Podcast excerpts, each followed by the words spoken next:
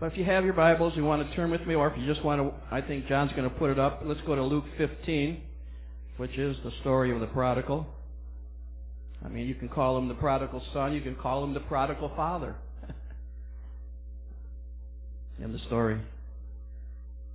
But Luke 15, verse 11. I want to read the whole story to you. That's all the scriptures I have for today, though. For right now, anyway. and as the Spirit uh, takes over, then we'll go from there. But if you remember from last week, we talked about God establishing a kingdom culture. And uh, the bottom line of a kingdom culture is we're family. We're family. And if you, like, if you remember from last week, I said that if you read the book of Matthew, the Gospel of Matthew, uh, you'll only find the word church mentioned three times, while you'll find the word kingdom over a hundred times. So Jesus' central focus when he came to preach and t- tell us things, he came to share about the kingdom, the kingdom of God, the kingdom of heaven, and how it becomes a part of us as we continue to stay focused on him.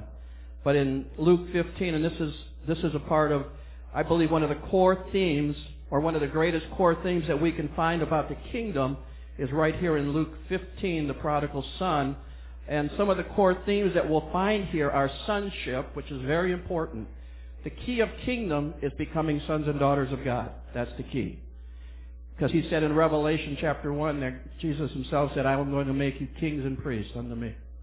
And so we are all in a process of becoming becoming sons and daughters. And it's not easy to be a son when you've been an orphan for so long. Now, I'm reading a book right now that says every person on the planet is born orphan spirit.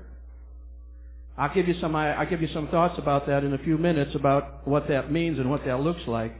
But some of the things, some of the characteristics of this of an orphan spirit are, and it's a it's a it's a long list. I had to write them down. But if you have an orphan spirit, then you're going to have feelings of abandonment on a constant. And there's people that struggle with that all the time. You know, you may not struggle with abandonment, but people do. There's feelings of rejection.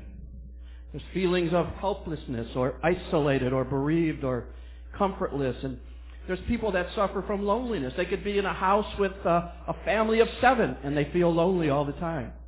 That's just the, the way it is. Emptiness. And we know about addictions. How many know addiction's big in our in our nation? I mean, it's a big deal. And you got hard-heartedness, independence, isolation, insecurity, disappointment, and hopelessness. But I believe a lot of the orphan orphan status, and I what's sad to me as a pastor and a leader, is there's still a lot of people who are born again who suffer from orphan status, orphan identity. They still haven't graduated you know, are having come to the place of maturity where they see themselves as sons and daughters of God, who are secure in their Father's love, secure in all the things that God gave us. But this is this is a story that I believe helps to under, helps us to understand about what the, what the, the prodigal was about. But it says in verse 11, then he said, a certain man had two sons, and the younger of them said to his father, Father, give me the portion of goods that falls to me. In other words, I want my inheritance now. And he was literally telling the father, I wish you were dead so I could have my money now. I don't want to wait till you die. Because at the rate we're going, you probably won't die. Because you're healthy. You're still running around the, the, the, the farm and the estate. You know, you're still bossing everybody around. And, but he's, and, and, and then it, it also, this, this one scripture, but he says, he says, give me my portion. It's like my wife said earlier. You know, we have a tendency in an orphan mindset is to be self-sufficient.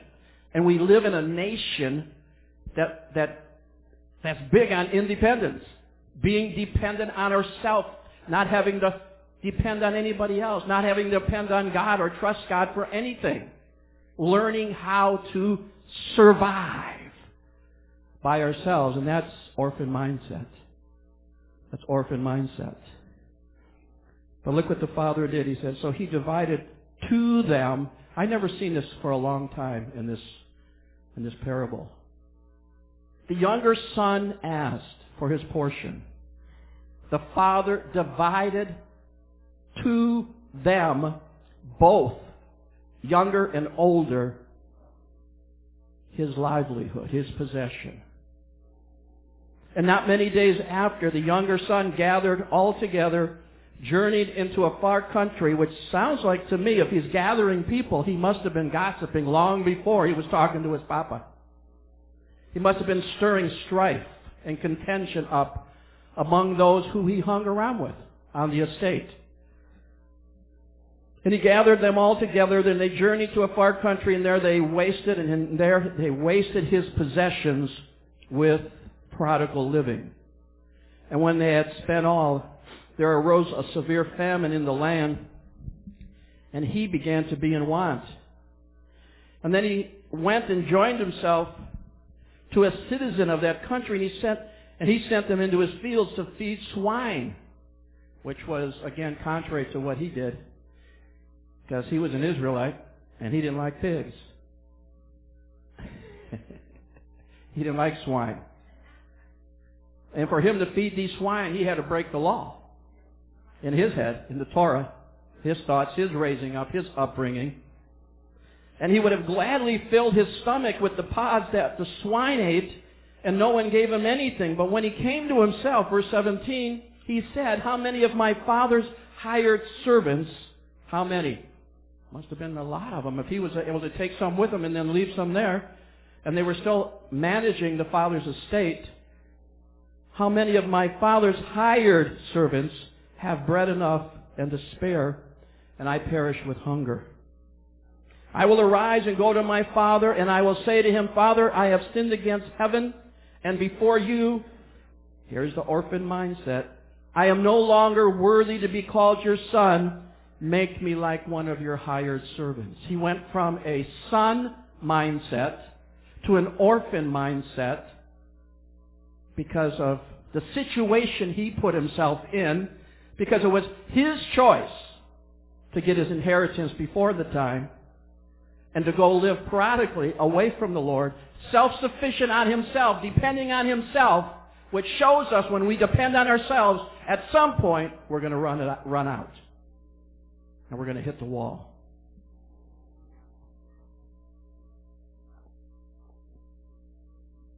And he arose and came to his father, but when he was still a great way off, the father saw him. There's a picture there. We could spend hours here.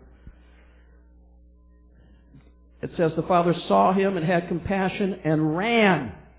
For him to be able to run, a father in that day, in that culture to run, he had to be able to lift up his robe, which was not supposed to be, he was supposed to be doing, and he to, to run after his son. He was waiting for his son. And he fell on his neck and kissed him. And the son said to him, Father, I have sinned against heaven and in your sight, and I am no longer worthy to be called your son. Verse 22, what is the first word? But. But the father said to his servants, bring out the best robe. Now, I've been teaching on this for 30 some years. And I could never ever, I said, Lord, what is the best robe? I was telling Carol the other night, I was in bed, two days ago in bed, three, about 2 o'clock in the morning, God wakes me up in the middle of the night.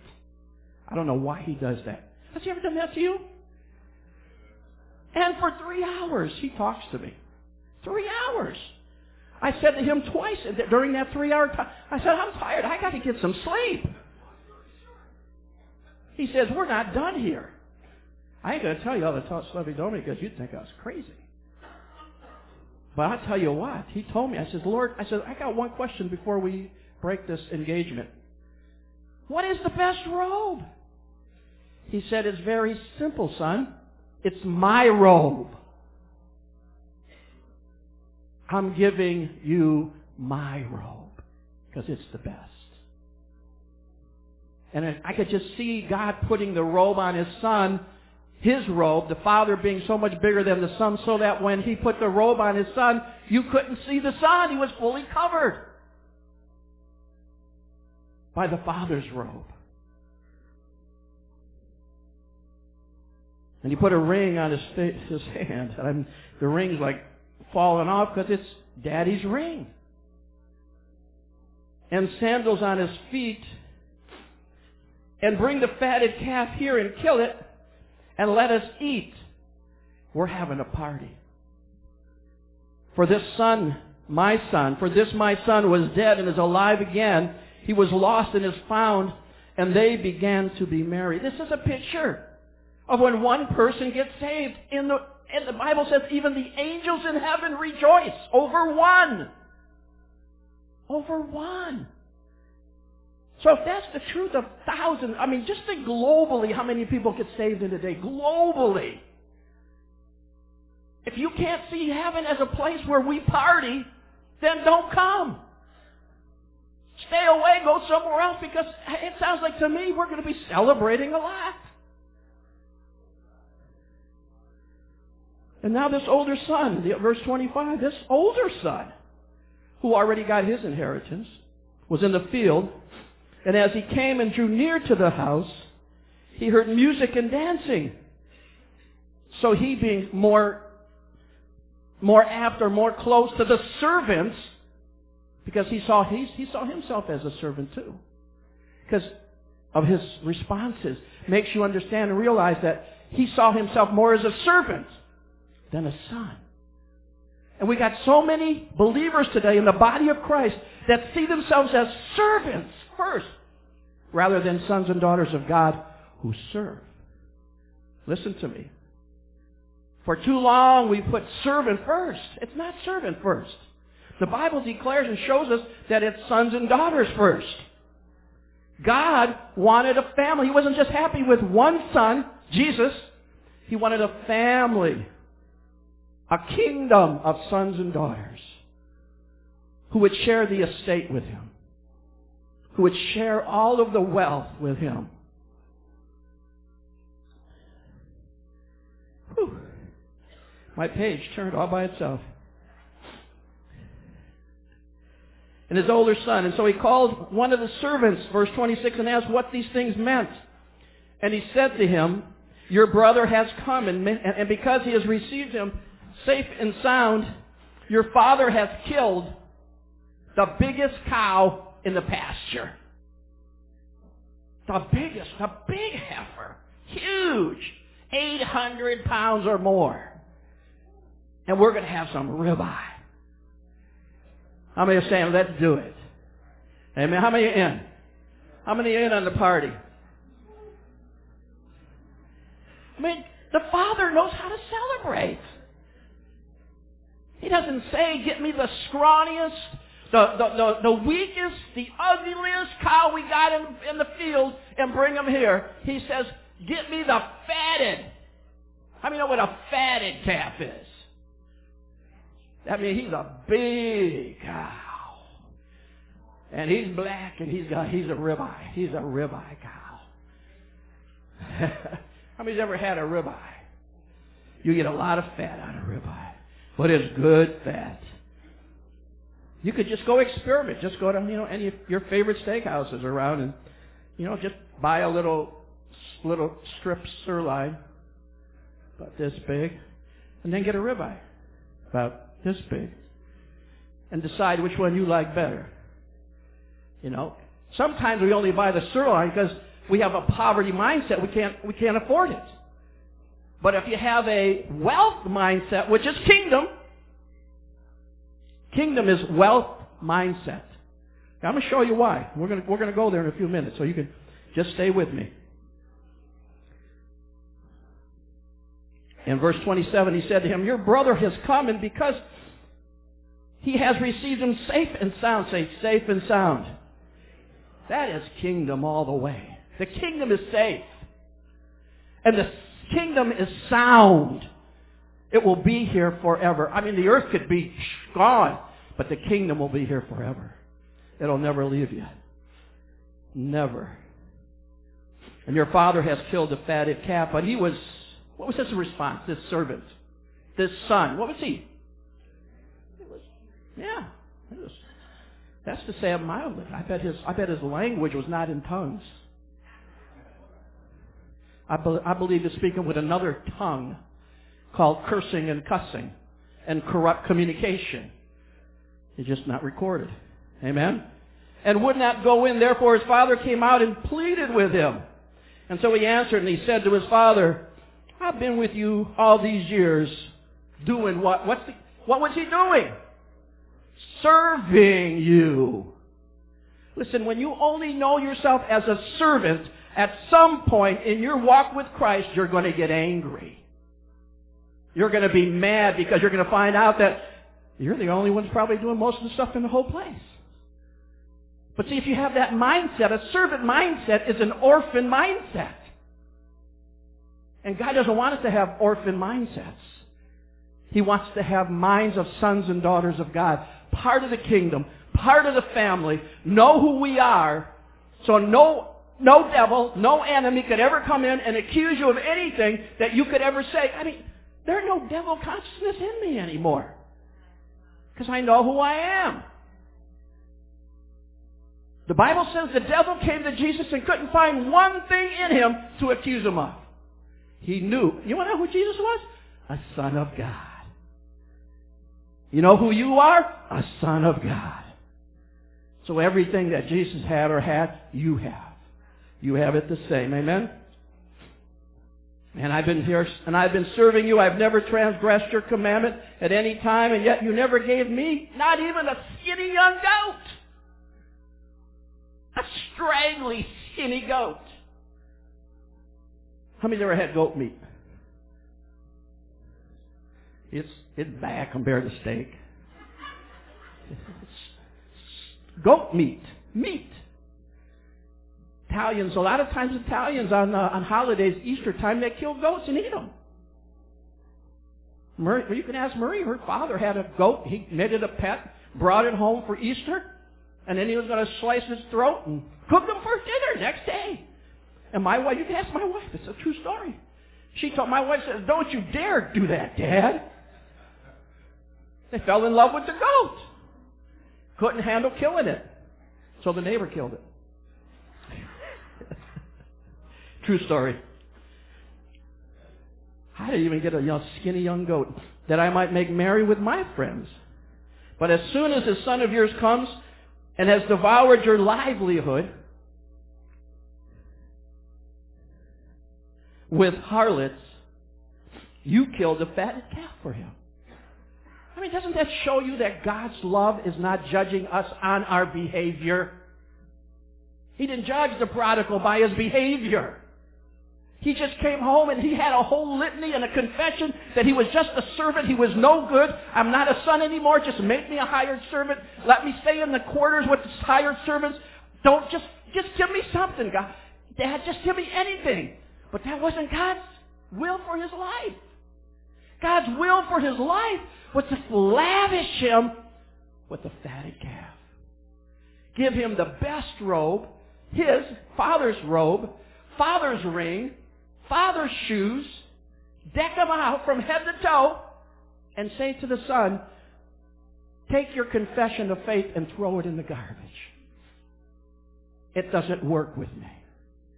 I never ever judged you by your choices or by your behavior. And this is the scripture I want you to highlight if you have your Bibles. If you have a phone, you can't highlight it. If you have an iPad, you might. I don't know. I don't. I, I don't. I can't highlight my iPad Bible. But in my in my Bible, right here, it's highlighted. I believe this is one of the scriptures in the Bible. If you believe it, your life will change radically. How many want to go radical? I do. How many want to go this just get this one here, swallow this one, eat it and chew it, because it does, the Bible does say eat the word. Eat it and believe it, receive it, is yours. And he said to him, son, he's saying to all of you right here, all of you, all of you.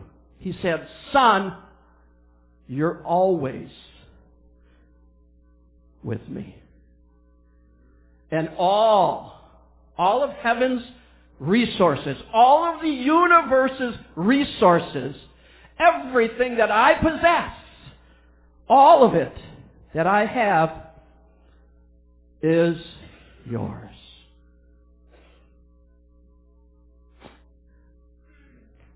Which means we lack nothing. Do you know what we what, our problem is? We don't believe it. It's just a story about this dude, these two sons. One was a jerk, and the other one was a servant. You know? You know? You know? Do you know? Do you get it? Do you capiche? But let me tell you what, I really believe this is a hidden truth for every one of us.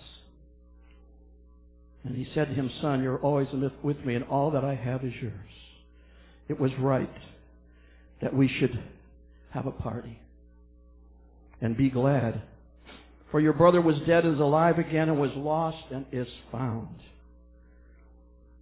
Oh, wow.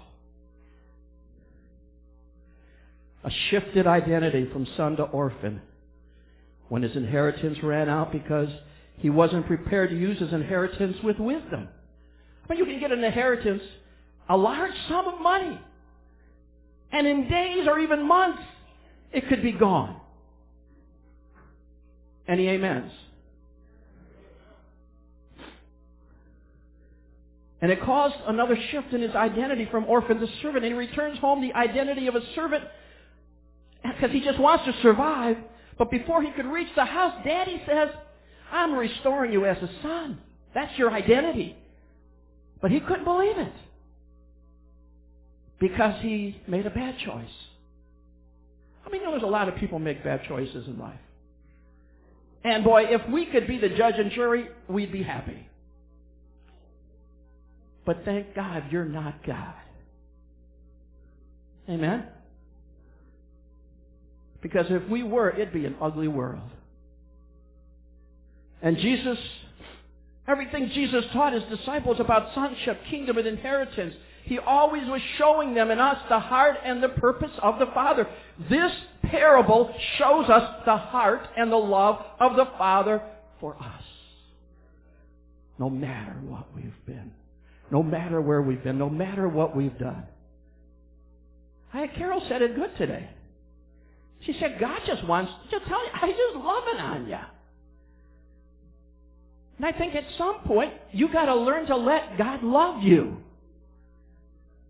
And don't expect that you have to love Him. And that's okay. Because sometimes if you try to give Him your love, it's going to be all corrupted and contaminated with all of your conglomerate of belief that is contrary to the Word of God. And he was restoring to them in this parable. He because the kingdom is about identity, and it's about inheritance. And guess, you think the father, after he gave the two boys their inheritance, he was dry? no. He said, and, and I said, Lord, what, what inheritance are they, are they going to live off of now? He said, Daddy's inheritance. He's got enough to share with the whole world, all his sons and daughters who take Luke 15:31 and believe it. Amen. I, was here just a few months ago with a group of pastors. They came in and they says, "Well, Pastor Mike, we, we want to pray." There's about 15 leaders here. I was sitting right there. They said, "We'd like to pray for you, Pastor Mike. What, what do you want us to pray for for you?" I said, "Will you pray? I want to be a billionaire." They looked at me like I had no marbles in my head left. I said, "Well, you guys just think too small. You want to be, you know, you only want to make twenty thousand this week or this year. I want a billion. I said, if I'm going to ask God for something, I'm going to ask Him for the the biggest and the possible thing I could get. Amen. So inheritance is not given by the Father merely for the sake of having something to brag about. And so the Father's purposes in the earth will be restored through His, us, His inheritors, His sons, and His daughters. If you need daughters. But actually you're all sons, according to the Scriptures. And remember what I read last week in Galatians 4, 7, King James Version? Wherefore thou art no more a servant, but a son. I mean, that's powerful. So everything Jesus taught was about kingdom, decisions to make. And being a son and being a father is all about commitment to restore honor. I mean, that's what the father was doing in this parable. He was restoring honor to a wayward son, to a son who made some bad choices. But the love of the father was honoring a son who had gone astray. Well, I tell you what, that is love. If you want to know what honor does, let me tell you what honor does. Honor releases life. Dishonor releases death. If you're dishonorable to another person on this planet, you, my friend, are releasing death. And you may be saying, well, how do I do that? By how you talk about others. By how you make reference to others with your words. The Bible says in Ephesians 4:29, "Let no corrupt communication come out of your mouth, except for the use of edification of others." Mike Bickle, how many know who Mike Bickle is? House of Prayer guy in Kansas City, pastor of 17,000 members. One year said, he said, I'd like our whole church of, of, of 17,000 to do one thing this year. I'd like you to get Ephesians 4.29, let no corrupt communication proceed out of your mouth except for the use of edifying, and only do that one scripture all year. Changed his whole church. Because it's practical. I mean, that's what we're suffering here in America. Dishonor. It's happening all over the place.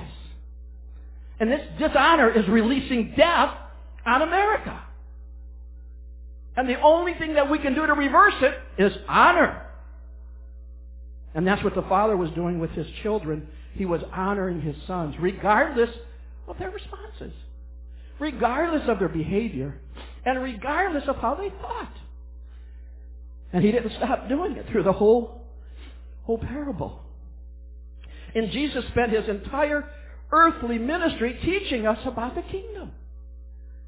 He didn't come to teach us about church. And there's so many people, that's all they can talk about is church. When the Bible, my Bible, talks about the kingdom. Everywhere I turn. The kingdom of heaven, the kingdom of God, the kingdom of heaven, the kingdom of God, kingdom of heaven, the kingdom of God, kingdom of heaven, kingdom of God.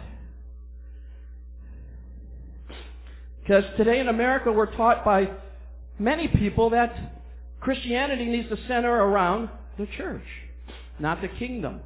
And king, but kingdom is, is so opposite because kingdom teaches sons and daughters to come to understand their true place in the body of Christ, who we are. Amen?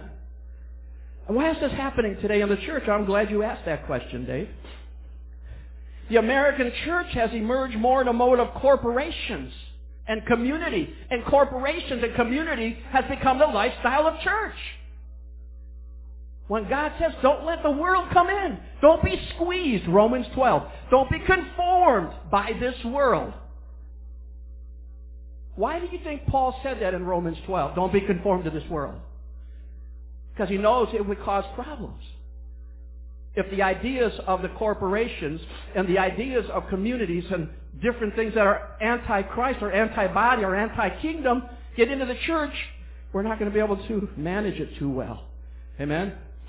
And the church in America, for most part, has sought to keep up an appearance of worldly success while slowly losing the resemblance to the one who has come to show us the Father and His kingdom. Rather than seeing sons and daughters, kings and priests, the world has experienced the realities of orphans and rebels. And the world has come to see the church as a awkward generation, antiquated thinkers, sad philosophers, powerless and pointless, struggling for relevance in a society that is content to prescribe its own remedies to what they see as a short-term problem because we no longer deliver a message with eternal weight. I tell you, when I read my Bible, I, I see eternity everywhere. You know? Not one jot or tittle will fall from this page until everything is fulfilled. That's powerful. That's powerful. In other words, the church, for the most part, does not know who she is. The church is having an identity crisis.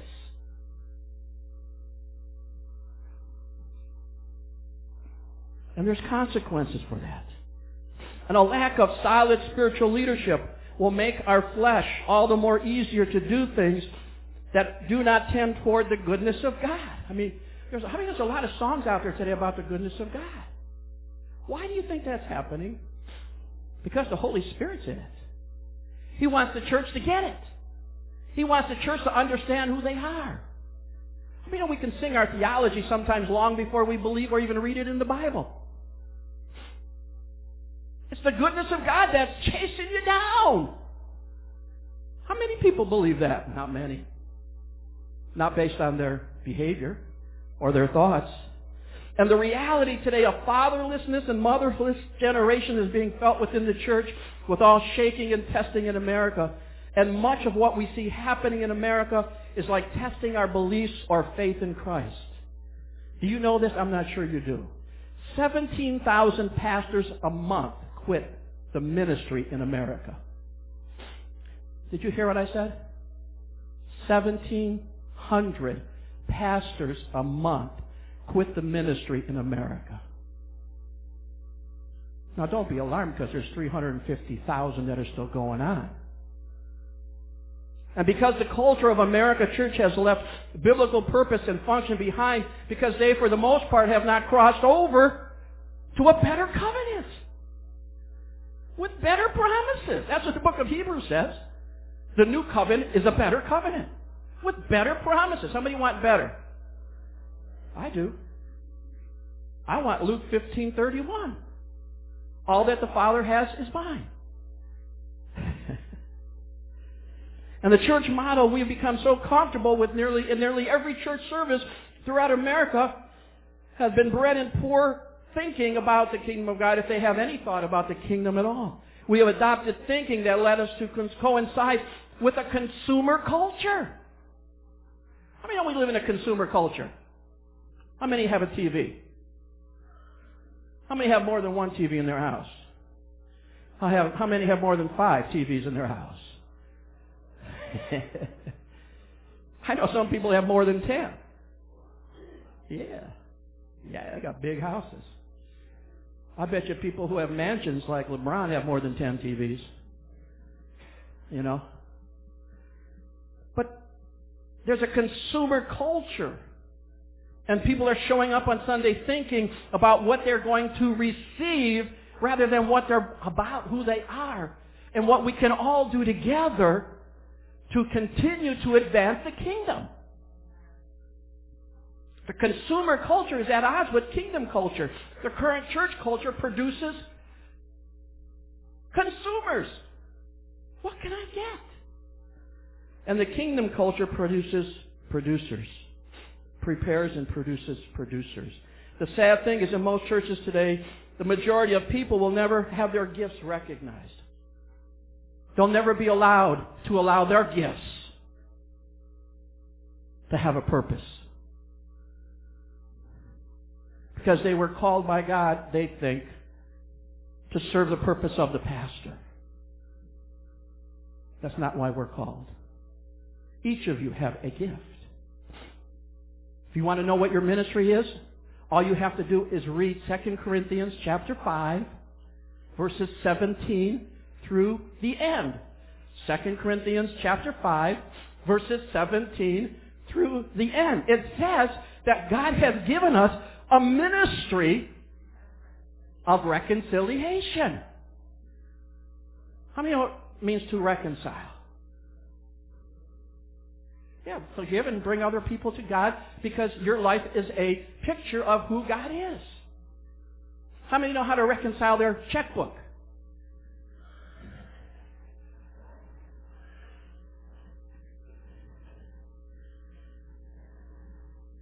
Many know if your checkbook is not balanced, you're in trouble? We have places for people who write bad checks.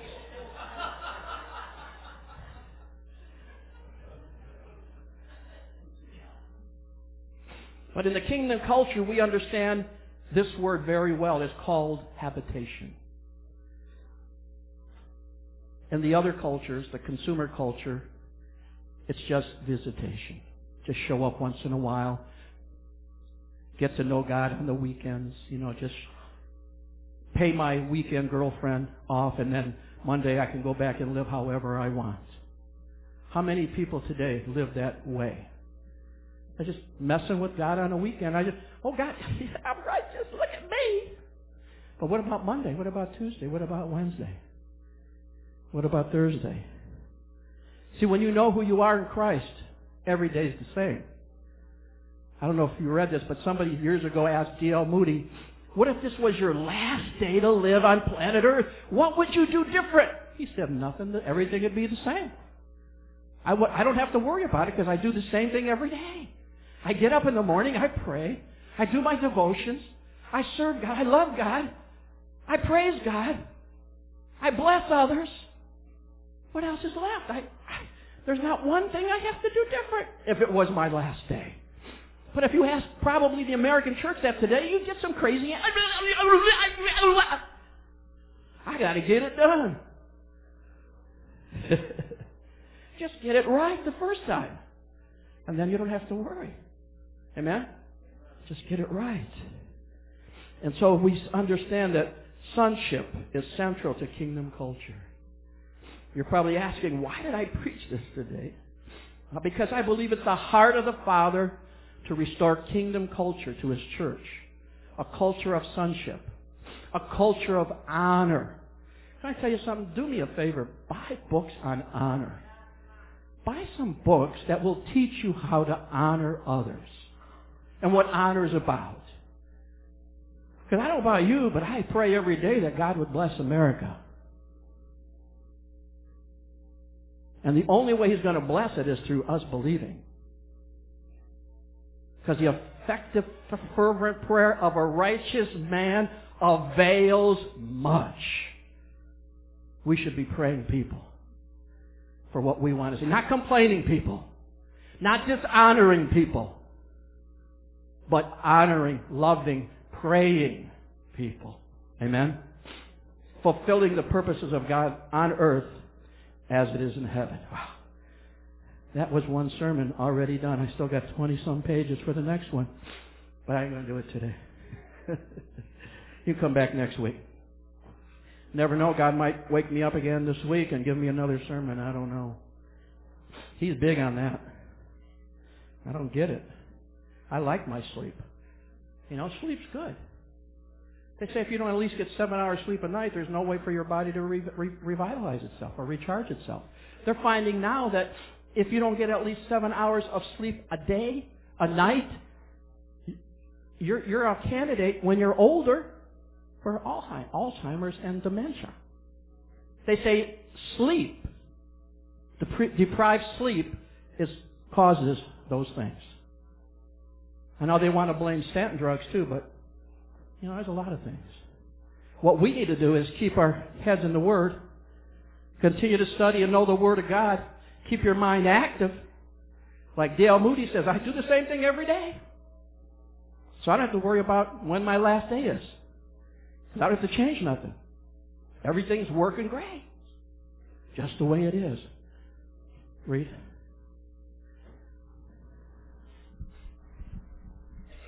Well, that was fun.